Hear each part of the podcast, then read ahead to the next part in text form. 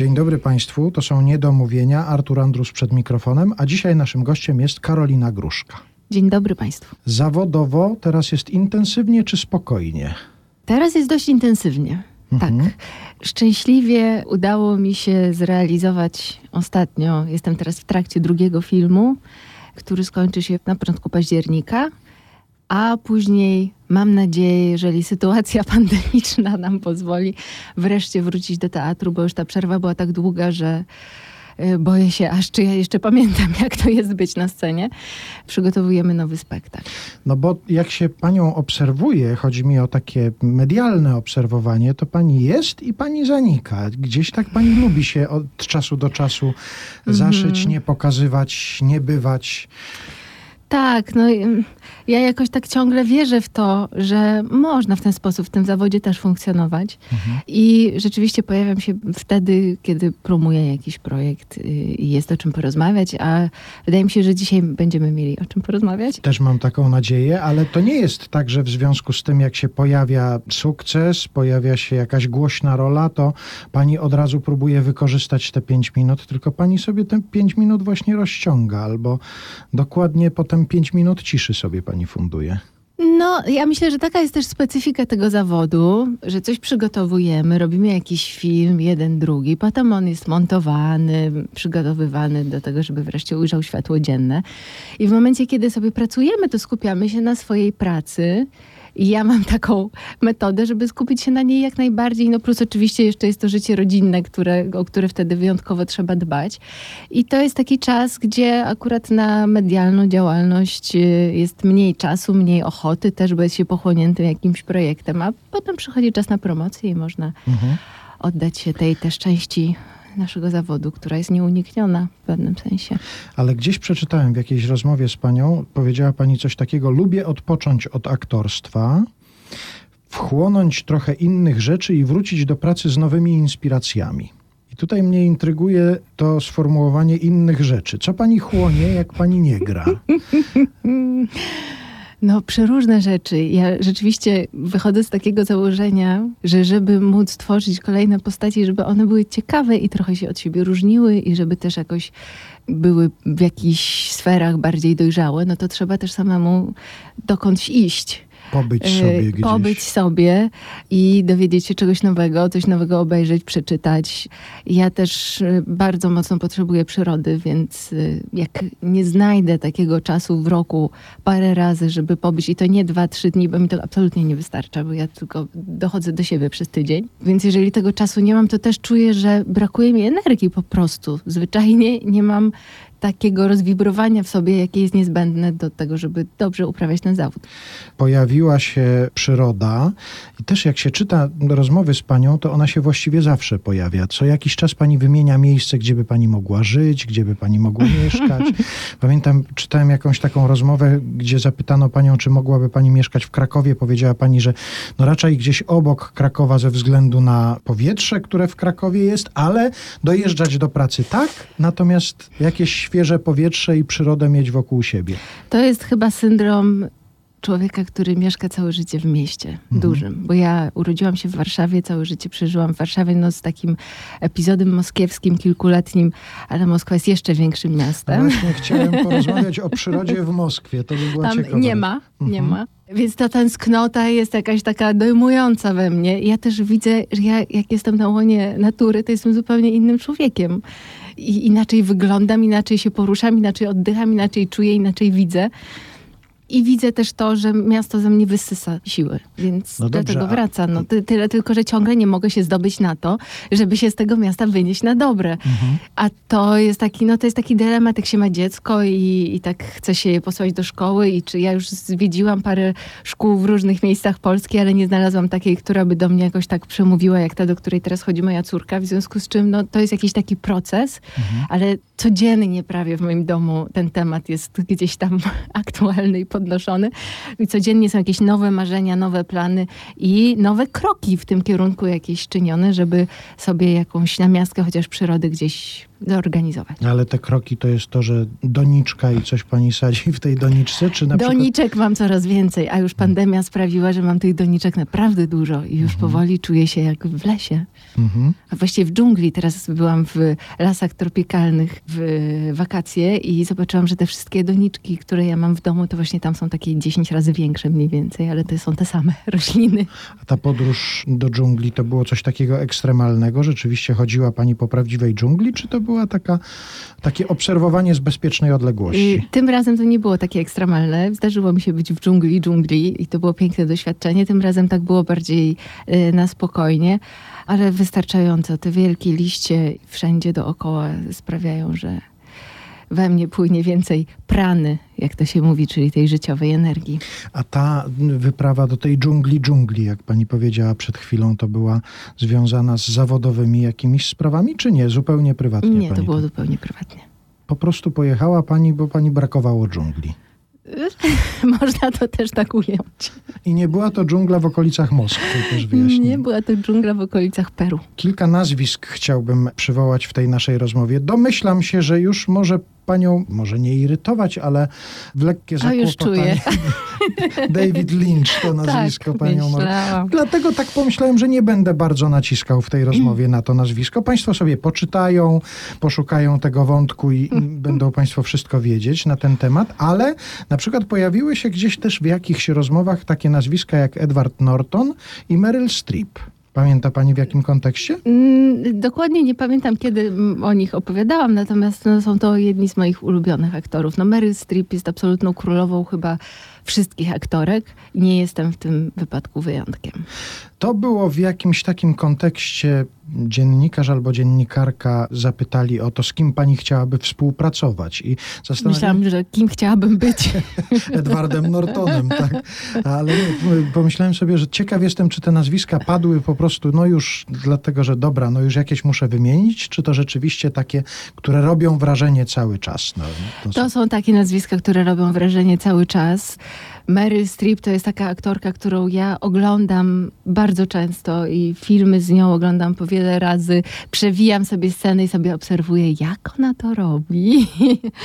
Edward Norton trochę mniej, ale bardzo go lubię. Philip Seymour Hoffman to też był taki aktor, który no jest niesłychanie różnorodny, a dla mnie ta różnorodność w zawodzie aktora jest niezwykle pociągająca. Ale też jest w zawodzie aktora przydatne takie zapatrzenie w kogoś, czy poszukiwanie całkowicie własnej drogi, odmienności? Bo niektórzy twierdzą, że nie wolno brać z nikogo przykładu. Mm, ja myślę, że ten zawód w ogóle jest trochę o podglądaniu ludzi, e, ich zachowań, ich e, wrażliwości i zewnętrznie, i wewnętrznie.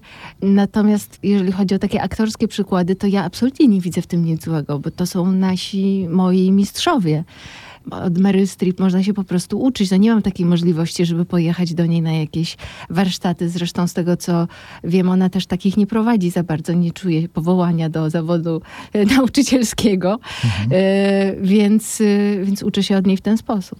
A pani czuje takie powołanie albo odczuwała kiedyś, że mogłaby pani uczyć, chciałaby pani uczyć? Myślę o tym. Myślę o tym ostatnio częściej, ponieważ e, mój mąż w tej chwili prowadzi nabór do. Otworzył taki kurs dla reżyserów i e, dramaturgów. Otwiera od, e, od października chyba. I zaprosił mnie tam do współpracy. Ja cały czas rozważam, czy się podjąć, czy nie. Ja mam takie wrażenie, że tyle dostałam i tyle się nauczyłam w Rosji o metodach różnych aktorskich, teatralnych, tyle rzeczy, o których w polskich szkołach nie za dużo się mówi, y, że być może należałoby się też tym podzielić jakoś. Tylko do tego też trzeba mieć talent i ja ciągle nie mam jeszcze tego przekonania, ale może dopóki nie spróbuję, to się nie przekonam. Do rozmowy o mistrzach za chwilę wrócimy, ale najpierw niech mistrzyni zaśpiewa. Meryl Streep i Mamma Mia w RMF Classic.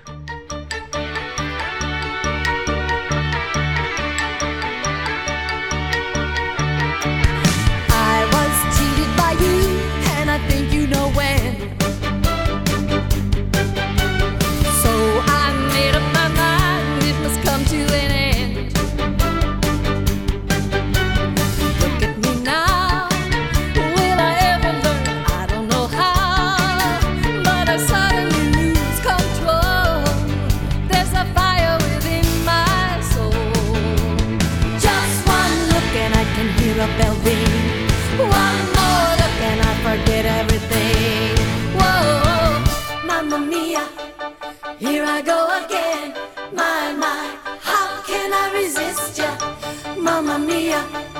Does it show again? My, my, just how much I missed ya.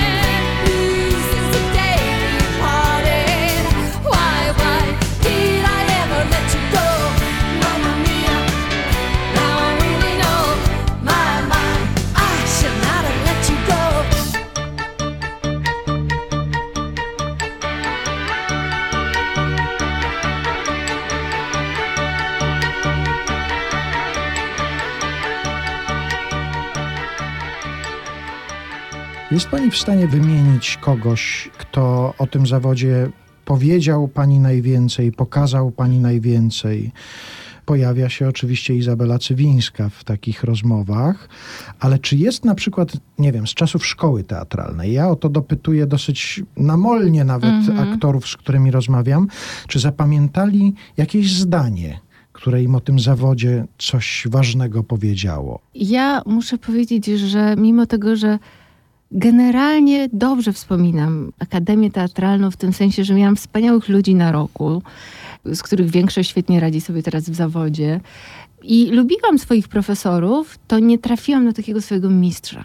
I nie dostałam też po zakończeniu tej szkoły, y, nie miałam takiego poczucia, że mam jakieś narzędzia realne w ręku, które pomogą mi w byciu na scenie na przykład. No bo jest to zaraz, szkoła a- teatralna. Ale dostaje pani od razu angaż do Teatru Narodowego. No ale to co innego. Ja przyszłam do Teatru Narodowego. To, czego rzeczywiście, to co mi dała szkoła i za co jestem dozgonnie wdzięczna profesor Grażynie Matyszkiewicz, y, świętej pamięci, to ona mi niezwykle pomogła z głosem, bo ja przyszłam do szkoły, właściwie nie mówiłam, mówiłam pod nosem cicho i ledwo byłam w stanie się przebić jakoś y, do pierwszego rzędu, co mówiąc do ostatniego w Teatrze Narodowym. To rzeczywiście jest coś, czym ona mi bardzo pomogła i po szkole teatralnej debiutowałam na dużej scenie Teatru Narodowego i słychać mnie było, z tym nie miałam problemu. Natomiast jeżeli chodzi o budowanie roli, o analizę dramatu, o konstruowanie kontaktu z widzem, ja nie, w ogóle nic na ten temat nie wiedziałam. To było czysto wszystko intuicyjne. I niczego konkretnego w szkole się nie dowiedziałam, a przynajmniej nie przyswoiłam. Być może byłam opornym studentem, studentką. Natomiast później, kiedy pojechałam do Moskwy, to nagle się okazało, że te metody są, że te zdania różne są i tych zdań było sporo w moim tym rosyjskim y, życiu teatralnym, które usłyszałam, ale chyba to pierwsze, najważniejsze. I to jest takie dziwne dla mnie, jak myślę o tym z perspektywy czasu, że nikt mi jakoś nie zwrócił na to uwagi, że to jest takie w sumie oczywiste w Szkole Teatralnej Warszawskiej, że wychodząc na scenę, przede wszystkim ważny jest twój dialog z widzem. O czym chcesz opowiedzieć widzowi, a nie co tutaj robisz na scenie, nie jak budujesz postać, jak jesteś ze swoim partnerem, jakie emocje musisz sobie wzbudzić, tylko ta rozmowa, ten człowiek tutaj, że tak naprawdę wszystko jest do niego, dla niego, że to jest organizowanie uwagi widza i że ja dysponuję takimi tajemniczymi, magicznymi gałeczkami i czasami coś podkręcam, czasami coś, tak jak tutaj ma pan konsolę, to ja też tam mogę coś y, regulować. Ale to właśnie ten pobyt w Rosji, tam ten kontakt z teatrem, e, z aktorstwem uświadomił pani, Tak. że tak jest? Tak, tak, tak. tak Bo tak. oni tak grają właśnie. Bo oni tak, grają i oni potrafią o tym opowiadać. Oni Mhm. mają całe słownictwo, różne metody, które są zapisane w książkach. Odwołałem się do takich dwóch nazwisk, Edward Norton i Meryl Streep, które znalazłem gdzieś w jakiejś pani rozmowie. A teraz chciałem jeszcze jedno nazwisko przywołać. Właściwie moim zdaniem to jest taki artysta, że gdyby to on dostał rolę w skandalista Larry Flint, równie genialnie by to zagrał. Adam Nowak. Mhm. e, Zespół raz, dwa, trzy. Jak doszło do tego? Czy to Adam pani zaproponował wspólne śpiewanie, czy... Śpiewanie to jest dużo powiedziane, to znaczy Adam śpiewał, a ja tam pod nosem coś nuciłam. To Ja- zaraz się państwo przekonają. To nie Ta, aż uprzedzajmy. tak? Naprawdę? Aż tak, oczywiście. To było wiele lat temu. Ja już tak dobrze nie pamiętam, jak to dokładnie e, chronologicznie wyglądało. To była akcja charytatywna. Mhm. E, Nagrywaliśmy taką piosenkę na płytę, na której były duety wokalistów z aktorami, którzy tam coś jedni lepiej, drudzy gorzej. No ale to nie było losowanie. To nie było na takiej zasadzie, że Adam Nowak wylosował Karolinę Gruszkę na przykład, albo odwrotnie. Y- Tylko musiał być w tym jakiś zamysł przecież. Tak wydaje mi się, że może to był jego pomysł, a w każdym razie ja czułam się bardzo zaszczycona, że mogę w takim duecie wziąć udział i bardzo polubiłam tę piosenkę. Taki to był krótki epizod wokalny mój, który ja nie jestem aktorką śpiewającą. Mimo tego, że zaczynałam jako dziecko w zespołach, gdzie też śpiewałam e, i nawet niedawno ten wokalny jakiś taki kierunek wrócił, bo, bo zaśpiewałam w filmie Miasto Marcina Sautera, tam był w kinach jak w czerwcu chyba.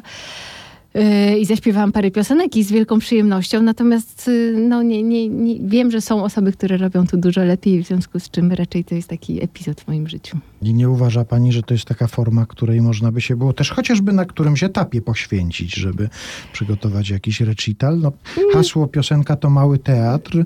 Coś tak, ja jest, gdybym no. mogła, gdybym miała talent, gdybym miała taki głos jak Nina Simone albo Aretha Franklin czy Amy Winehouse, to ja bym na pewno śpiewała. No ale wie pani, to gdyby pani śpiewała tak jak one, to pani by nie była Karoliną Gruszką. Nie, no to ja nie mówię, że identycznie, ale No. gdybym miała tego kalibru talent, Mhm. natomiast moje możliwości wokalne są bardzo skromne. Ja owszem słyszę mniej więcej, trafiam w dźwięki, natomiast y, no, wydaje mi się, że dosyć jestem w stanie obiektywnie ocenić swoje możliwości i zostanę przy aktorstwie. No dobrze, to nie będziemy drążyć tego tematu, bo widzę, że rozmowa jest troszkę niezręczna. Jak, jak przy, Nie, ja mam do tego dystans.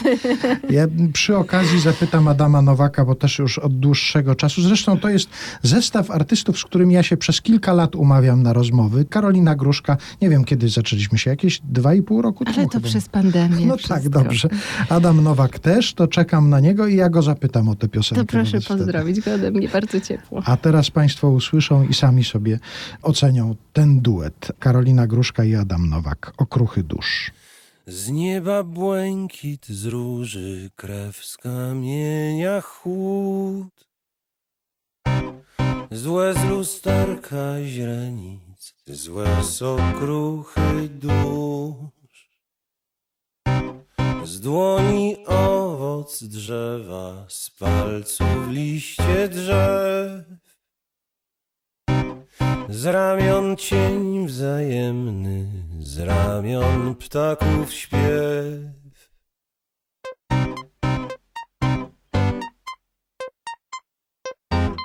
Z róży krew.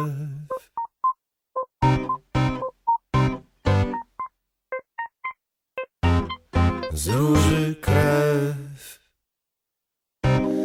Z nocy szept i płomień, zapach gwiazd i lnu.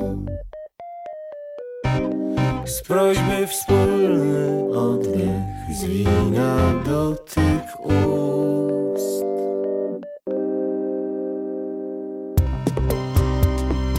Obudź mnie znów Obudź ze snu Z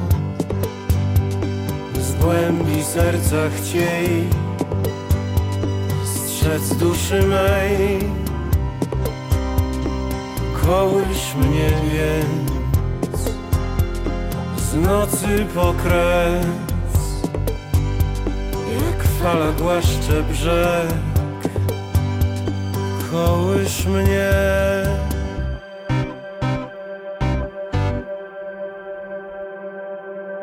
Okruchy dusz.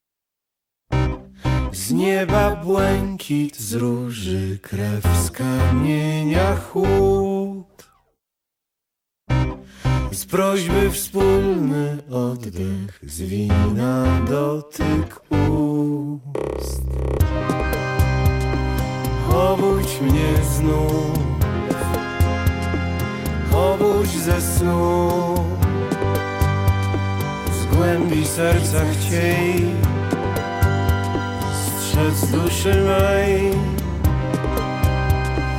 Kołysz mnie więc Z nocy po Jak fala głaszcze brzeg. Kołysz mnie Obudź mnie znów Obudź ze snu. Z głębi serca chciej Strzec duszy mej. Kołysz mnie więc Z nocy po kres jak fala głaszcze brzeg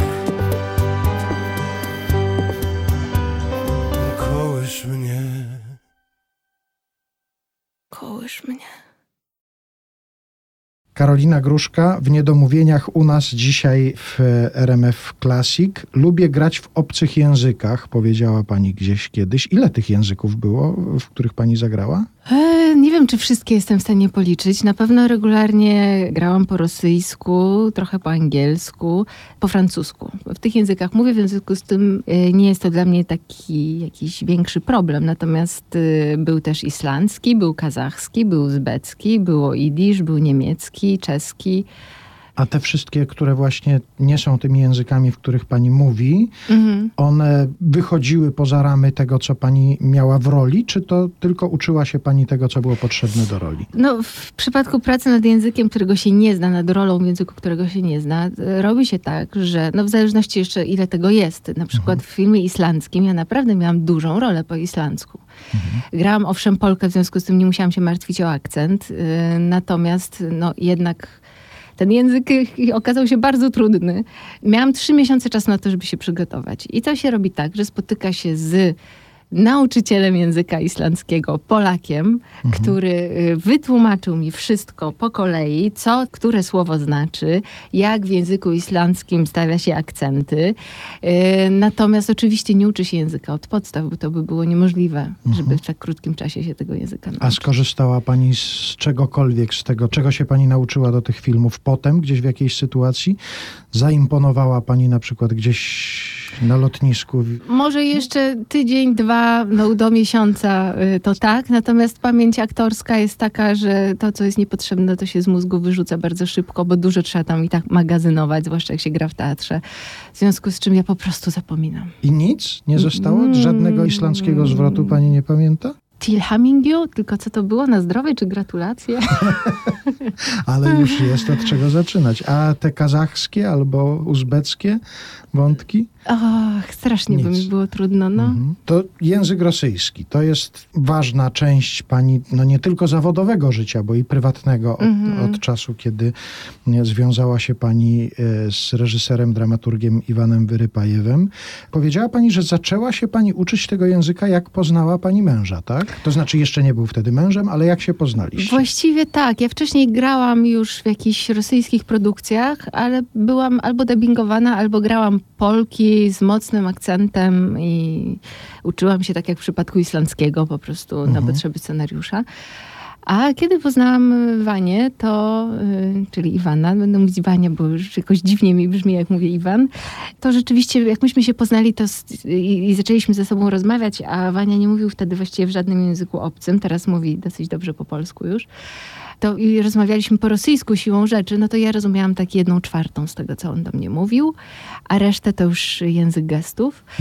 Później, kiedy zaproponował mi rolę w filmie Tlen, to był film na podstawie jego sztuki teatralnej, w związku z czym taki specyficzny film z bardzo dużą ilością tekstu. I kiedy zaczęłam pracować nad tym scenariuszem, no to zaczęłam powoli się w ten język jakoś wdrażać, a że nasze więzi z Wanią zaczęły się zacieśniać i tego języka na co dzień było coraz więcej, no to właściwie uczyłam się w praktyce, to znaczy nie, nie miałam nauczyciela. Czyli to nie były jakieś specjalne kursy, lekcje? Nie. Ominęły panią wierszyki typu alfawit, my już znaję, może piszę i czytają.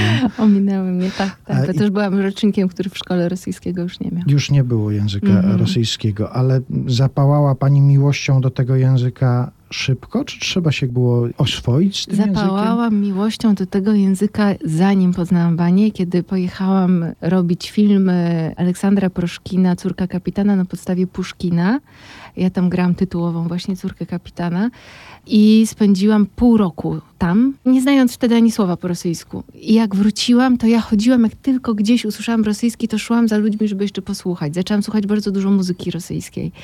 I rzeczywiście, no coś musi być, nie wiem, wierzymy czy nie wierzymy w poprzednie życia i tak dalej, natomiast y, coś musi takiego być we mnie, że ten rosyjski gdzieś tam mi był pisany. Ile lat pani spędziła w Moskwie? Eee, no to tak trudno liczyć, bo mieszkaliśmy z przerwami, potem mieszkaliśmy ciągiem parę lat, no pewnie tak z pięć lat by się uzbierało tego mieszkania tam. To jest trudny teraz temat dla mnie, bo bo tak naprawdę no, przez wiele lat to był bardzo mocna, intensywna część mojego życia. Bycie tam i pracowanie w teatrze tam i nawet jak już wróciliśmy do Warszawy i zdecydowaliśmy się mieszkać tu, to jednak ciągle jeździliśmy tam, lataliśmy tam i robiliśmy tam kolejne spektakle i filmy.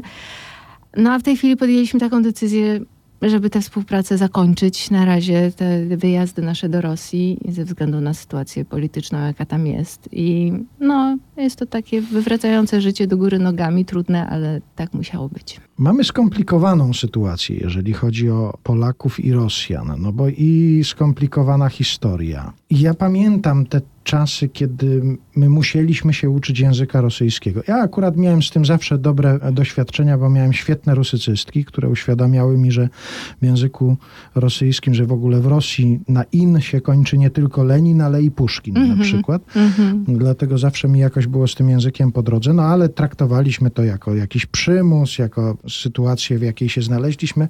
No i na szczęście w tamtych czasach mieliśmy kogoś takiego jak na przykład Okudżawa czy Wysocki. Tak, tak. I oni nam pokazywali, że dobra, polityka, historia to jest jedna rzecz, ale jest jeszcze kultura, jest poezja.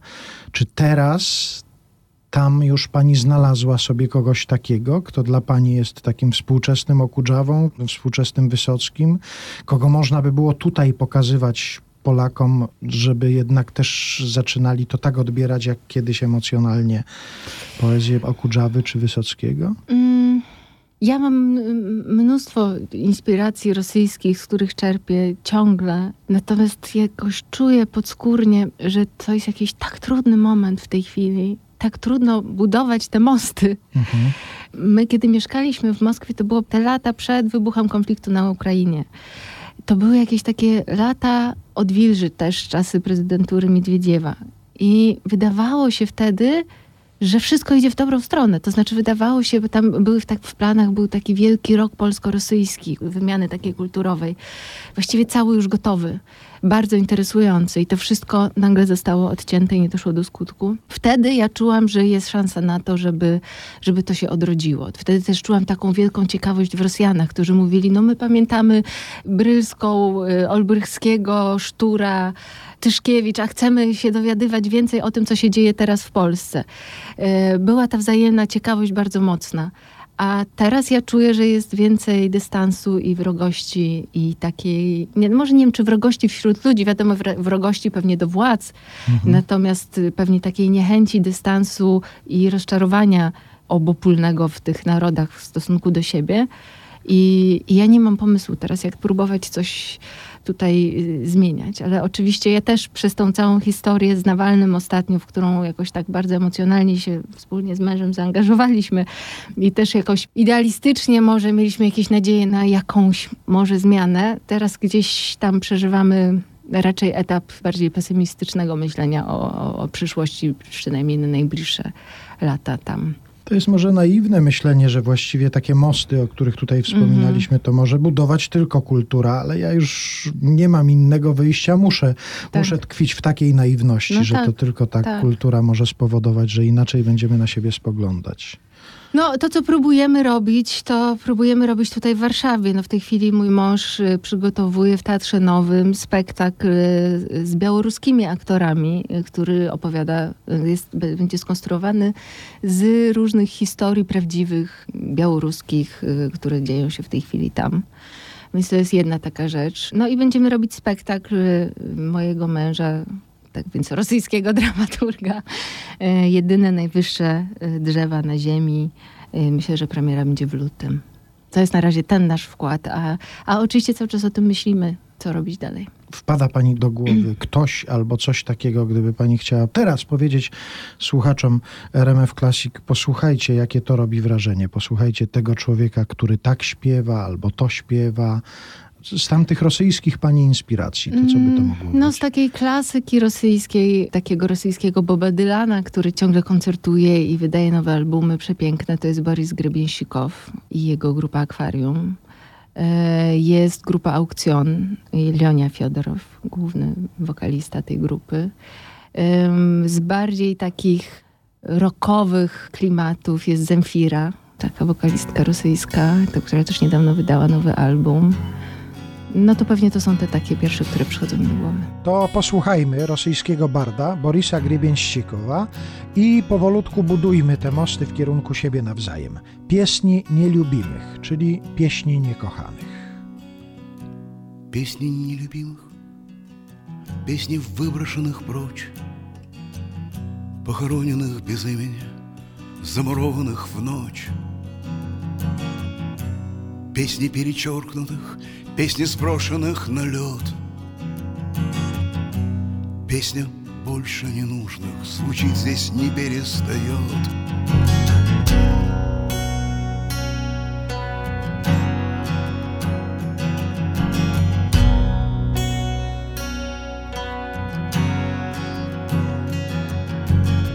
У нас хорошая школа Прикуривать от горящих змей Вырвать самому себе сердце Стать еще злей. Держать голову под водой Не давать делать вдох. И обламывать лезвие После удара Потому что с нами Бог. Наступи на стакан Если он выпит голову в петлю И с вещами Господи, открой мне тайны бытия. Посмотри мне в глаза и скажи, что это воля твоя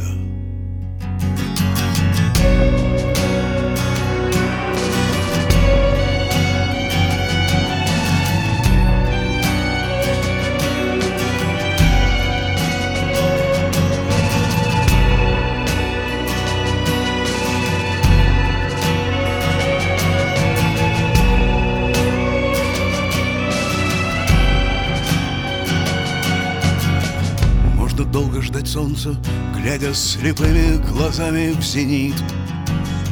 У нас внутри был хрустальный колокольчик, на него наступили, он больше не звенит. Эта музыка старее, чем мир, она нелепа и смешна. Но я буду танцевать под нее, даже если она не слышна. Ласковой душа, железное платье, кровью на песке. Все люди братья Мне больше не нужны твои тайны бытия. Просто посмотри мне в глаза И скажи, что это воля твоя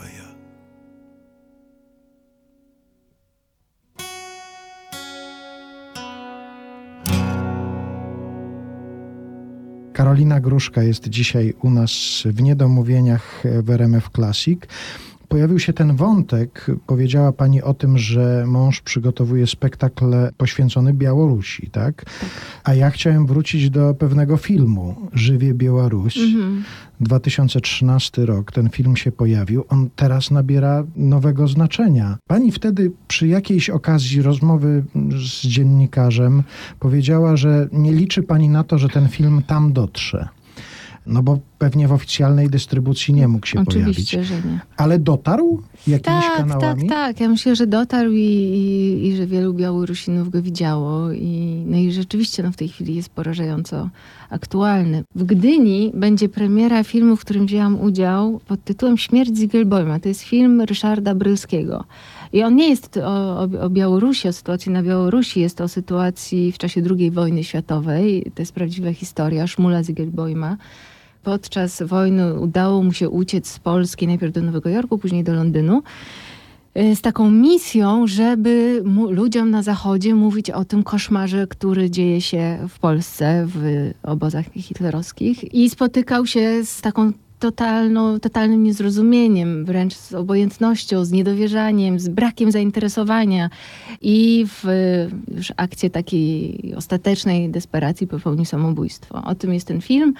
I jak myślę sobie o nim dzisiaj, bo nawet jeszcze jak go robiliśmy, to tak mocno mnie to nie, nie uderzyło jak teraz, kiedy obserwuję, co dzieje się w Rosji, co dzieje się na Białorusi, co dzieje się na naszej polsko-białoruskiej granicy, że to wszystko jest tak blisko, właściwie już u nas, a my ciągle, ciągle ci bardziej wrażliwi czują się bezradni, ale też jakby czują, że nie mają mocy sprawczej, żeby coś zmienić.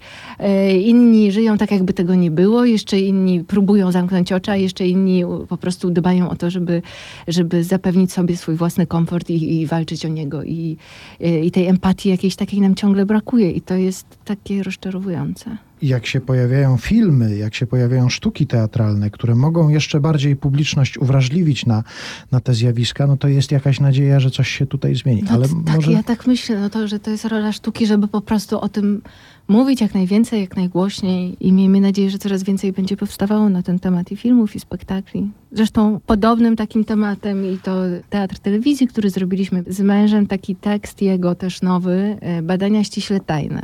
To jest y, tekst na trzy osoby, sztuka teatralna na trzy osoby z Andrzejem Konopką, Wiktorią Filus i ze mną w obsadzie. I z kolei rozmawiamy o kryzysie klimatycznym i o nadciągającej katastrofie klimatycznej i o tym, na ile jako ludzie jesteśmy w stanie jakoś się w ogóle zjednoczyć, żeby coś z tym zrobić. I też bardzo, bardzo się cieszę, że, że była możliwość zrealizowania takiego tekstu. Tam y, to jest historia trzech naukowców, którzy biorą udział w takim eksperymencie, są przepytywani na, na okoliczność właśnie tego, na jakim w ogóle etapie jesteśmy jako ludzie, na jakim etapie rozwoju ewolucyjnego, jakie są nadzieje na to, że będziemy mogli jakoś współpracować. I oni starają się odpowiadać na te pytania. Jedna jest psycholożką integralną, druga biolożką współpracującą z Watykanem, a trzeci bohater jest neurobiologiem. No i oczywiście Państwo sobie obejrzą i sami wyciągną z tego wnioski, ale ja muszę o to dopytać. No i jest jakaś nadzieja, że jesteśmy w stanie się zjednoczyć, że jesteśmy w stanie A coś. pan myśli, że jest nadzieja? Cały czas myślę sobie tak. A w no. czym ona jest? Bo nasi bohaterowie próbują odpowiedzieć, w czym jest ta nadzieja. Ja to sobie myślę, że ona jest już w młodszym pokoleniu raczej, od mojego. Może to jest, przepraszam bardzo, zrzucanie odpowiedzialności na młodszych, Mhm. młodszych ode mnie, ale ja sobie myślę, że oni są bardziej świadomi niż myśmy byli, czy Y, niż my jesteśmy. Z jednej strony się zgodzę, bo też mam córkę, która ma co prawda dopiero 9 lat, ale temat ekologii, oczywiście w domu też ten temat jest y, poruszany dosyć często, ale również w szkole i w ogóle w, w jej środowisku. I ja widzę, że to jest temat, który ją naprawdę obchodzi, z którym ona zasypia, z którym się budzi czasami i, i przychodzi z różnymi przemyśleniami na ten temat, że to jest jakieś prawdziwe w niej, nie jest tylko jakimiś ideami. Więc z jednej strony tak, tu bym się zgodziła, a z, a, a z drugiej strony nie, nie, jak tak się naprawdę głęboko nad tym zastanowić, naprawdę spróbować przeanalizować i sytuację polityczną na naszej planecie, w różnych krajach, te reżimy totalitarne, to mm, no trudno o optymizm. Przepraszam, jeszcze raz wrócę. Edward Norton, Meryl Streep. Powiedziała pani kiedyś tam, że chciałaby pani z nimi współpracować, a zrobiła pani coś w tym kierunku? Napisała pani kiedyś list do Meryl Streep albo do Edwarda Nortona? Nie, nie zrobiłam tego. A w ogóle w życiu napisała pani jakiś list do swojego idola? Nie. Dlatego o to pytam, że powiedziała pani o przygotowaniach do roli Marii Skłodowskiej-Curie, że Mhm. bardzo dużo dała pani lektura listów. Tak. I ciekaw jestem, czy pani pisze listy. Bardziej maile. Kiedyś pisałam listy, rzeczywiście pisałam sporo listów ze swą przyjaciółką, wymieniałyśmy dużo listów. Teraz tego pisania jest mniej, niestety. Ale ma pani taki zwyczaj, że jak przyjdzie jakiś taki bardzo ważny mail, to sobie go pani zaznacza albo drukuje, albo gdzieś tak wie pani, że to jest bardzo ważna rzecz. Bo ja się zastanawiam, czy w ogóle my w mailach teraz poruszamy takie najważniejsze rzeczy, czy sama forma taka, że wiemy, że to jest coś elektronicznego, coś takiego istniejącego nie wiadomo w jakiej przestrzeni, też powoduje, że my poruszamy mniej ważne rzeczy niż w takich listach, które kiedyś były ręcznie pisane. Chyba rzeczywiście coś w tym jest. Tym bardziej, że teraz tak dostępne są te rozmowy telefoniczne. Znaczy, kiedyś przecież jak ktoś był za granicą, no to żeby z nim porozmawiać, to to był jakiś wielki koszt. W tej chwili już, już tak nie jest. Moja przyjaciółka mieszka na stałe w Curychu. I ja z nią prowadzę godzinne rozmowy telefoniczne i rzeczywiście ta potrzeba listów w związku z tym się zmniejszyła. To tak pod rozwagę różnym ludziom, o których kiedyś trzeba będzie robić filmy. Przecież z czegoś trzeba będzie czerpać, a jak nie zostaną te maile, wydruki, nie zostaną Tak, zostaną zachowa- tylko te różne podejrzane, dziwne wywiady, których udzielają różnego rodzaju osoby publiczne i, i nie zawsze te wywiady przyjmują taką, bo jednak ja dochodzę do wniosku, że tak rzadko zdarzają się wywiady, które są w stanie w jakiś pełniejszy, ciekawszy, głębszy sposób poruszyć ważne tematy, że teraz już są takie wymogi tego, co, że jak to, żeby to się czytało, żeby to było skondensowane.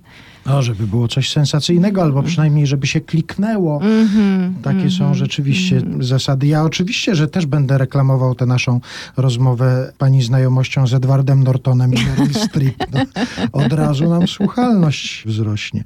O czymś jeszcze powinniśmy powiedzieć w kontekście tych zawodowych zdarzeń, bo powiedziała pani na początku naszej rozmowy, że jest bardzo intensywnie. Już o paru poinformowaliśmy, ale jest jeszcze coś takiego, na co powinniśmy zwrócić słuchaczom uwagę, że się wydarzy i żeby tego nie przegapić. Yy, Ciekawe teraz w moim życiu jest to, że tak jak nigdy tego nie robiłam, to robię dwa filmy familijne. Cieszę się z tego bardzo, bo sama mam córkę i mm, miałam od wielu lat takie wrażenie, że dzieci w naszym kraju są zaniedbywane, jeżeli chodzi o kino. I dostałam dwa scenariusze, które są zupełnie różne, ale obydwa no, niosą ze sobą rzeczywiście takie wartości, które wydaje mi się, że ja bym chciała przekazywać swojemu dziecku, a więc i innym dzieciom w ciekawej formie. Jed, jedną reżyseruje Mariusz Pale i Magdalena Nieć. To już będzie się nazywało Detektyw Bruno. Gramy z Piotrkiem Głowackim. A drugi to z kolei Christopher Rus, taki półszwedzki, półpolski reżyser. Robi film Za duży na bajki, gdzie z kolei gramy z Dorotą Kolak i Andrzejem Grabowskim. Jeden trochę demaskuje ten nasz polski świat celebrycki, co wydaje mi się, że dla dzieci jest pożyteczne, żeby trochę zrzucić z piedestału te nasze celebryckie gwiazdy i pokazać bardziej prawdziwą tego twarz. A drugi z kolei, ja w nim gram taką nadopiekuńczą mamę, która sama ma poważne problemy zdrowotne, ponieważ choruje na nowotwór i przez to wszystkie swoje lęki i całą swoją niepewność przerzuca na syna i nie pozwala mu gdzieś tam dorosnąć i zyskać jakąś niezależność. I to jest taki film o, o wydobywaniu się spod skrzydeł matki. Wraca pani czasami do pieśni o szczęściu Krzysztofa Kamila Baczyńskiego? A no właśnie, a propos kina familijnego, prawda? Bo to Mhm. było gdzieś tam na samym początku, to było w ogóle był 98 rok. pierwszy, właśnie, bo mówię, że w ogóle nie było w moim życiu kina familijnego, a pierwszy film, w jakim zagrałam, to był Sposób na Alcybedesa Spona w reżyserii Waldemara Szarka. I tam była rzeczywiście, bo nagrywaliśmy to, tak. Mogą sobie Państwo zobaczyć, bo ja wpisując to Karolina Gruszka pieśń o szczęściu, trafiłem na ten fragment filmu, można sobie zobaczyć gdzieś, on krąży w sieci. Wtedy, kiedy pani tę pieśń o szczęściu tam w filmie wykonywała, no to miała pani 17 lat. No. To już i inne pojęcie szczęścia się chyba teraz pojawiło i inaczej by się to interpretowało. Ja wydrukowałem i chciałem panią poprosić, żeby pani na koniec naszego spotkania fragment przeczytała. I teraz Państwo usłyszą, jak Karolina Gruszka czyta to teraz, a jak Karolina Gruszka czytała to mając 17 lat, to sobie Państwo odnajdą ten fragment. Fragmencik, który Pani tam sobie wybierze. Krzysztof Kamil Baczyński. Pieśń o szczęściu. Dziś rano cały świat kupiłem. Gwiazdy i słońce, morze, las i serce, lądy i rzek żyły, ciebie i siebie, przestrzeń, czas. Dziś rano cały świat kupiłem. Za jedno serce cały świat. Nad gwiazdy szczęściem się wybiłem, nad czas i morskie głębie lat. Bardzo dziękuję. Karolina Gruszka była naszym gościem. Dziękuję, serdecznie. Dziękuję bardzo.